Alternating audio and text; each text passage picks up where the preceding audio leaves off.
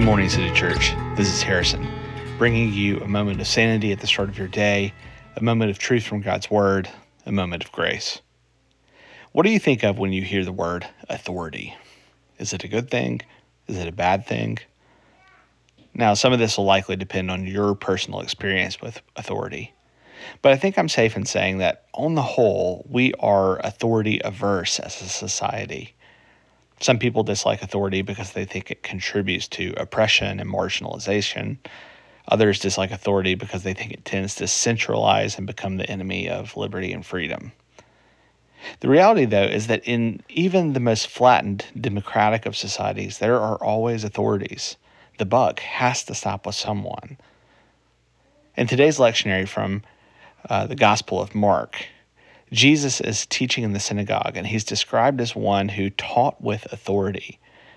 Now, part of this is a commentary on how Jesus taught. He taught with supernatural insight into Scripture, and his teaching then was being registered as authoritatively true, as it is.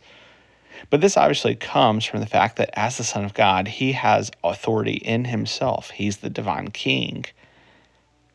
While he's teaching, a demon possessed man runs up to Jesus and begins to accost him.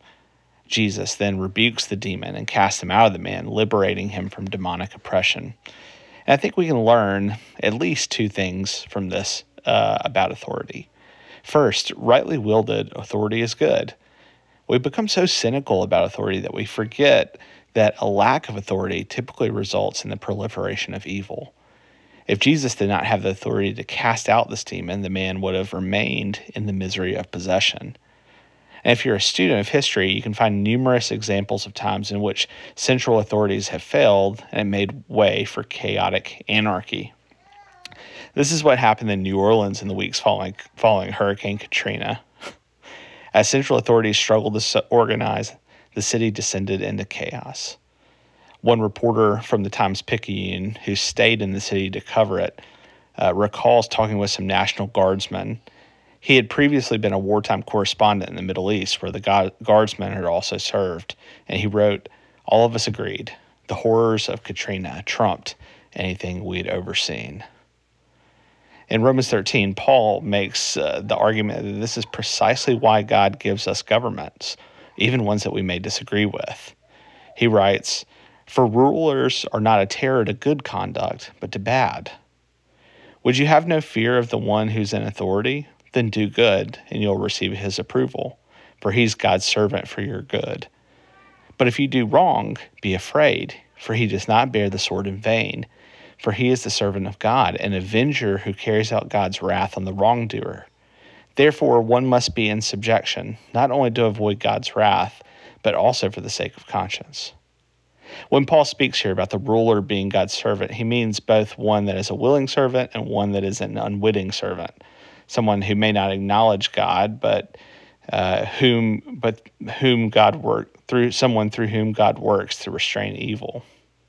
So we learn that authority can be good if rightly used, but Jesus also sh- shows us in this passage what authority rightly used looks like. It's angled towards freedom and flourishing. Jesus liberates this man from evil. And, and as Paul mentions in Romans 13, this is what authority should be used for. Now, the complicating factor here is that prior to Jesus' return, our experience with authority will always be a mixed bag. It'll never be perfect. Perfect. So we're always going to be left evaluating the use of authority in approximation to whether it encourages good or evil by a series of degrees. But what this means is that you and I, as followers of Christ, should wield our authority thoughtfully and faithfully.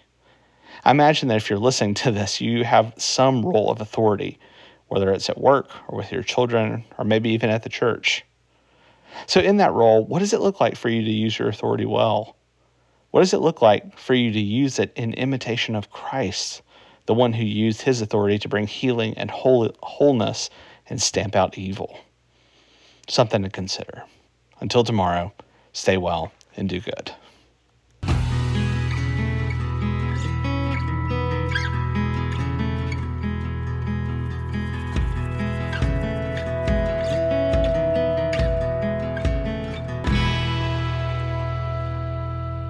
Good Morning City Church is a weekday podcast produced by the staff and members of City Church of Richmond, located in Richmond, Virginia. To learn more about us, please visit citychurchrva.com. That's C I T Y C H U R C H R V A.com. And thanks for listening.